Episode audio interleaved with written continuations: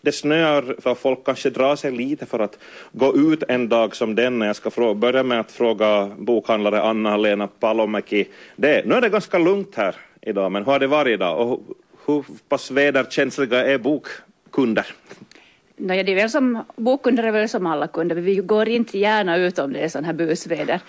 Ju, ju finare väder och mera sol, desto mera kunder ser vi i butiken åtminstone. Mm. En dag som denna, så, om man har möjlighet, så, så sitter man där hemma och läser istället. No, det är väl antagligen så, vad är nu skönare än att läsa en bok och krypa upp med en kopp te när det är sån här busväder ute. Mm. Hör du, Anna-Lena, idag är det en speciell sorts böcker som vi ska uppmärksamma för det är Unescos världspoesidag. Den här instiftar man 1999 så det börjar vara jubileum på gång här, 20 år nästa år. Unesco vill då hjälpa uh, medlemsländerna att stärka de muntliga berättartraditionerna och, och synliggöra det här med poesi och öka kontakterna mellan poesin och andra konstarter. Och hur är det med, om man nu ser på bokutbudet här eller efterfrågan, hur mycket poesi köper folk? Om det sen läser så är en annan sak. Men... No, det, det är ju känt att, att poesin är ganska smal. Men i Svenskfinland har vi jättemånga bra poeter och det gör ju också att folk köper, inte bara finländare utan folk som kommer från Sverige köper jättegärna finlandssvensk poesi. Och också turister de frågar ofta efter poesi när de kommer in. Jaha. Och då har vi ju ett jättebra utbud, speciellt de med finlandssvenska äh, mm. poeter. Ja. Mm. Vi ska bena ut det fenomenet då så att vad beror det på att det finns så många finlandssvenska lyriker då? Vi har så vackert finlandssvenskt språk. ja, just det. Jag tror det beror på det. Mm. Det här melodierna. Ja, kanske det är det. Ja. Men du, när man, när man läser poesi så då hör man ju inte finlandssvenskan. Men det finns ju förstås vissa nyanser i ordval och sådär. Ja, det är sant. Det är svårt att säga vad det beror på, men det finns många, många bra och också poeter som är kända utanför Finlands gränser som skriver på finlandssvenska. Mm. Ja, vi har ju de här klassikerna och österbottningar, inte minst Claes Urdén och, och Gösta Ågren och Ralf Antbacka. Om man ska kalla honom ungdom, han är ju 50-plussare ändå, men han och så vidare. Han är i sina bästa år. Ja, ja men vi är, vi är väl representerade vi också. Ja, alltså det finns österbottningarna också. Och jag tittade, läste någonstans här förra veckan att i fjol kom det ut 17 finlandssvenska poesiböcker. Och då är jag inte säker på att de alla ens är med för att många ger ut på eget, eget förlag och egen utgivning. Ja, just det. Ja, ja. Om man jämför det med, med uh, prosautgivningen och håller oss till, till skönlitteratur så. No, det är klart att det ges ut mera prosa men mm. speciellt egenutgivningen och sen finns det ju också väldigt fina små förlag, bland annat Ellips mm. men också Minimalin i Karleby som ger ut också flera, flera andra som specialiserar sig på, på just poesi och som har en jättefin och känd utgivning. Ja.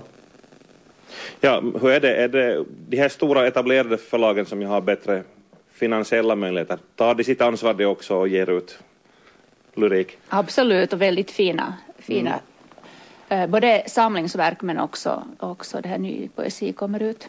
Mm. Kommer redan i år också några exempel. Okej. Okay. Nåja, nu får du ge plocka några som du vill lyfta fram extra här kanske? Det är svårt att lyfta fram någon extra. Det är svårt för en bokhandlare, för alla böcker är, ja. är det här för oss extra. Men eh, om vi tittar vad som senast har kommit ut, så häromdagen dök det upp från Schilds Söderströms Eva-Stina Byggmästars orkidébarn, som är mm. riktigt, den är riktigt färsk. Ja, den har ett, ett intressant och tilltalande omslag också. För man ska inte förakta pärmens betydelse. Nej, vackra, vackra böcker är det bästa som finns. Det är det, åtminstone jag som är bokhandlare så vackra böcker så plockar vi alltid längst fram och det betyder ju också att de säljer bra. Mm. Men sen har det också kommit på eget förlag en del. Eh, bland annat kom genast vid julen kom Ralf Backa ut på eget förlag med Eterniten som har sålt jättebra också, som jag säljer mycket till utlandet, att vi får kontakter. Ja. Eh, Nico Smith kom häromdagen med en ny. Han har varit ger ut på eget förlag, kom eh, på hösten med, med sin eh, debut Helsinki Rött och nu kom, eller ja, kom eh, bipoläras skeppsbrott i Österbotten här om veckan. Han ger ut på eget förlag och han ja. är en sån här ny, ny poet. vi har också fått efter julen in på eget förlag Greta Blomqvist. Folket från norr, en, en samling som, eller en, en diktsamling som hon har skrivit för ett tag sedan men som kommer nu och som är också väldigt intressant. Mm. Vad har vi annat som kommer? Sen egentligen som kanske inte direkt är poesi men som handlar om poeter. Uh, Elips har gett ut en, en samlingsverk här vid årsskiftet som heter Poeter om poeter. Jaha. Och där, uh, det är poeter som beskriver någon kollega.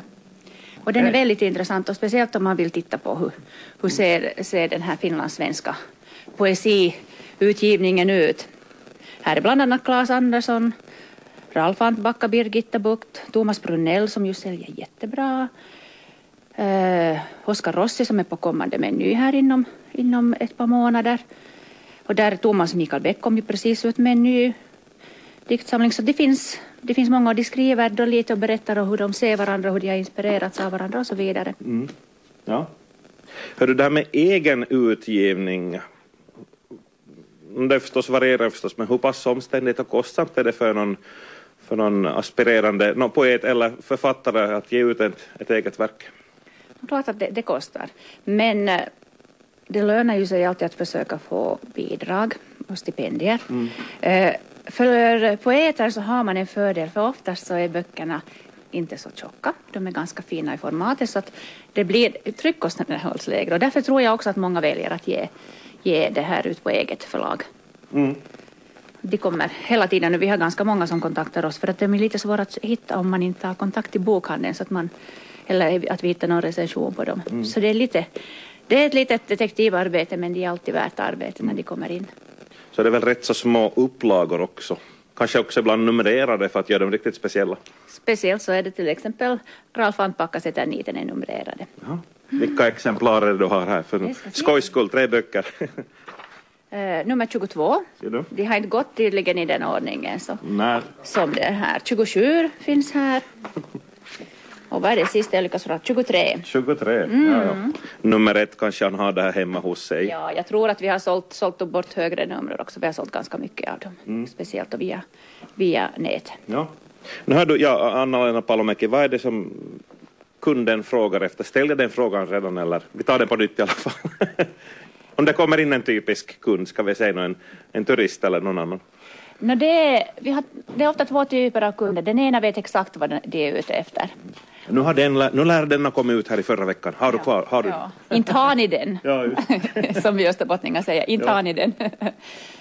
Svarar du ja eller nej då oftast? No, kanske, jag tror oftast ja. Mm. Sen är det ju ofta de kunder som kommer in och vill ha någonting och är det turister så vill man gärna ha någonting med anknytning från Österbotten eller från någonting finlandssvenskt. Mm. Eh, och då vill de gärna ha hjälp eller sen har man, har man en, en kvinna som fyller 40 att vad ska vi köpa? Så då, det krävs också, det är ju det som är bokhandelns fördel att här finns personal som kan hjälpa till. Mm. Och som borde veta vad som ja. finns i hyllorna. Ja, det gäller att ni vet vad ni, vad ni säljer. Hur är det med dig Anna-Lena? Hur ofta läser du poesi? Poesi, jag måste erkänna att jag läser inte enormt mycket poesi. Det gör jag inte. Mm. Men i alla fall?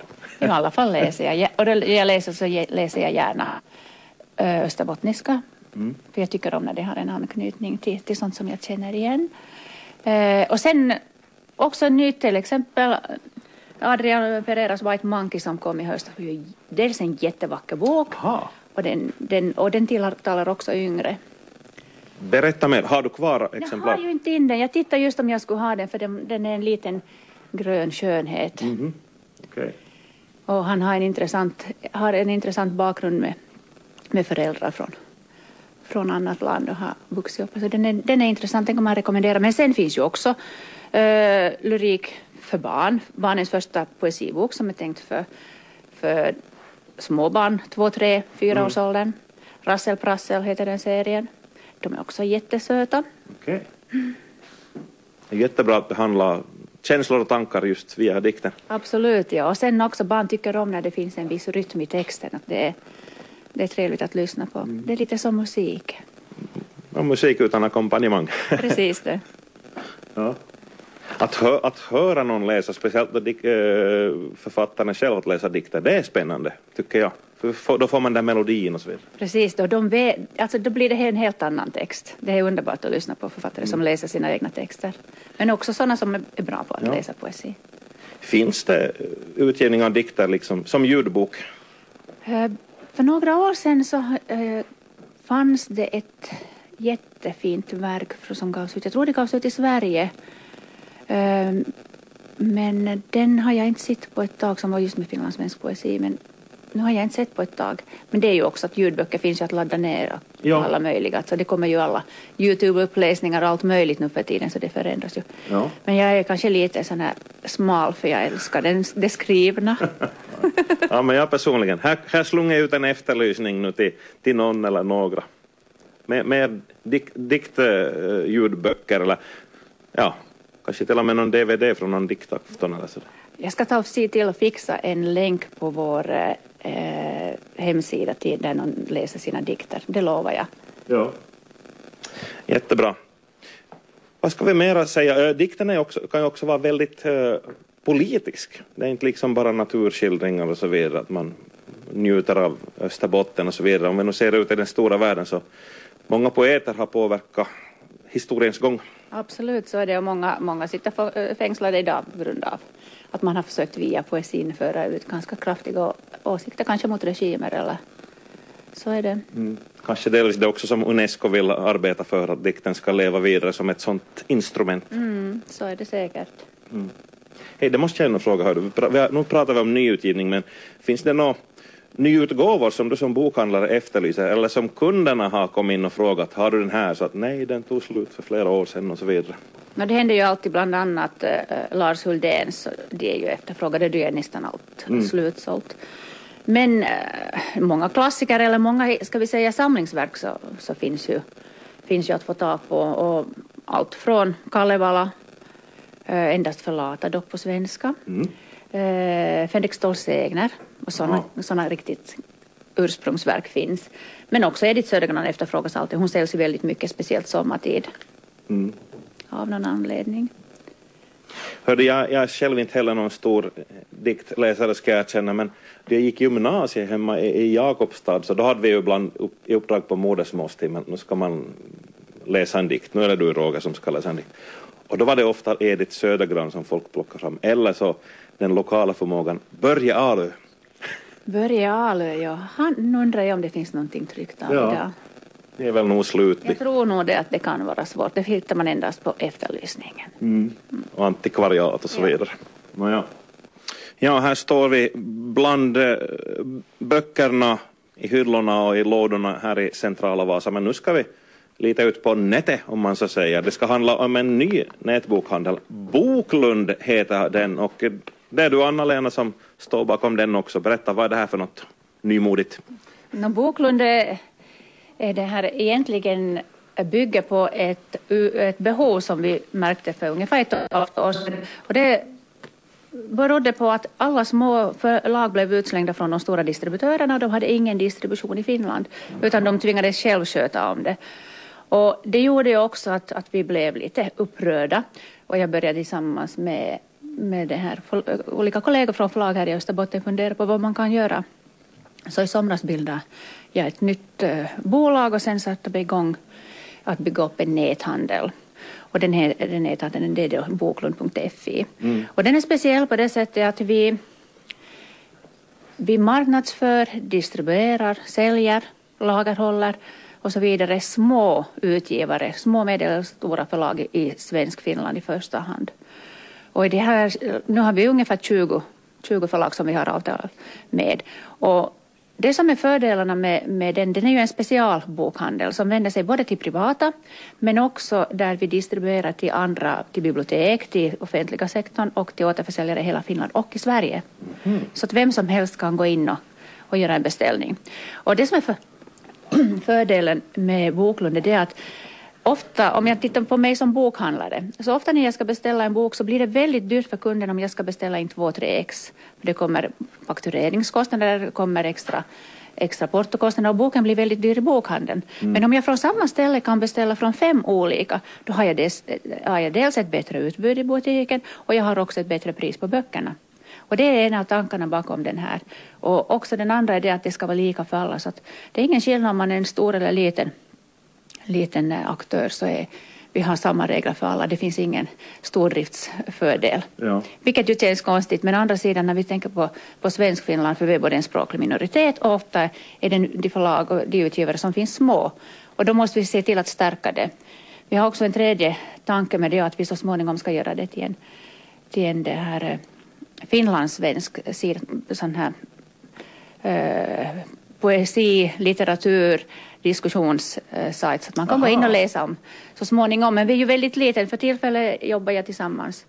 Eh, jag jobbar ju delvis på Bokhandeln men också på Boklund. Mm. Och där har vi en anställd som jobbar också i, i princip halvtid med, med det, Sofia Brink. Ja, en riktig finlandssvensk kulturgärning det här.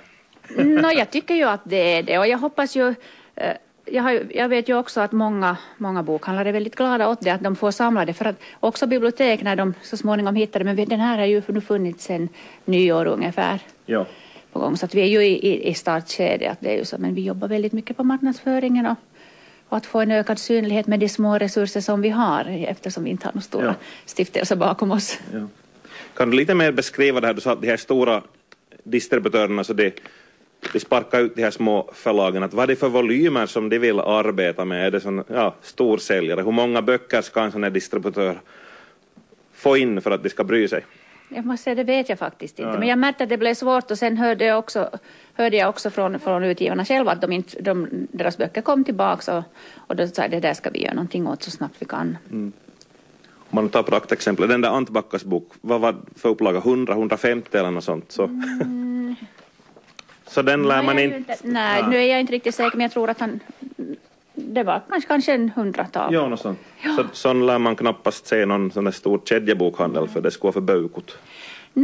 Men de beställer vi oss, för den, vi har ja, avtal med honom, ja. så att nu kan vem som helst beställa. Det betyder att den finns på akademin, den finns på bibliotek, Mm. i och med att de går via bibliotekstjänst. Så de som har avtal med oss, så där säljer vi in det både till biblioteken Precis. och bibliotekstjänst och de stora ja. bokhandlarna. Ja, då sa du märkt ett behov från de här små förlagen. Vad har du fått för respons nu då? Men först gjorde jag en kartläggning och då visade det sig att det fanns ett stort behov, både av lagerhållning, marknadsföring men också just av själva distribution. Så man vill gärna ge ut en bok men sen det runt omkring arbetet så det är ganska jobbigt. Mm. Det kommer en beställning här och där och du ska posta den och skicka med posten och sen ska det faktureras. Och, och det, allt det där sköter vi om. Mm. Så att man i princip ger man ut sin bok, gör ett avtal med oss och vi håller i lager. Och sen håller vi månatligen koll på det så att de vet exakt hur många som finns kvar. Mm. Okej. Okay. Det här låter ju väldigt intressant. No, det tycker vi också att det är intressant. Vi tycker faktiskt att det är en toppen idé. Ja. Hörde en sån där lite avrundande fråga jag är nyfiken. Hur många förlag finns det i, om vi håller oss till Österbotten eller Svenskfinland, så det är dit och åter? Hur många har du kontakt med, förutom via Boklund, men att så där i allmänhet? Alltså det är hopplöst att säga. Många är ju egenutgivare som, ja. som kanske ger ut en bok. Mm. Om vi tittar på alla, alla små små det här uh, byaföreningar som kanske ger ut en historik och sånt så det är ju enormt mycket. För egenutgivning har ju exploderat faktiskt. Ja. Och det, det går ju också jättebra i dagens läge att göra det med, på grund av att utvecklingen har gått den mm. vägen och för att stiftelserna ofta ger ett ja. stipendium. Digitalt tryck snabbt och billigt eller vad man ska säga. Så är det. Så är det. Det, det har helt revolutionerat det skrivna så att vi hoppas också att den skrivna boken finns, mm. finns i framtiden. Ja. Det är inte bara e-böcker som, som gäller. Nej, jag hoppas ju det. har du läst en e-bok någon gång? Har du testat på? Ett par gånger har jag testat men jag har lite svårt att koncentrera mig. Men det, det där, man lär sig säkert om man ska. Men jag mm. har nu faktiskt inte kämpat hårt med att lära mig det. Okej. Okay. Hej, hör jag eh, ska runda av här så säger jag tack och eh, fortsatt trevlig världspoesidag, Anna-Lena Palmqvist. Tack detsamma.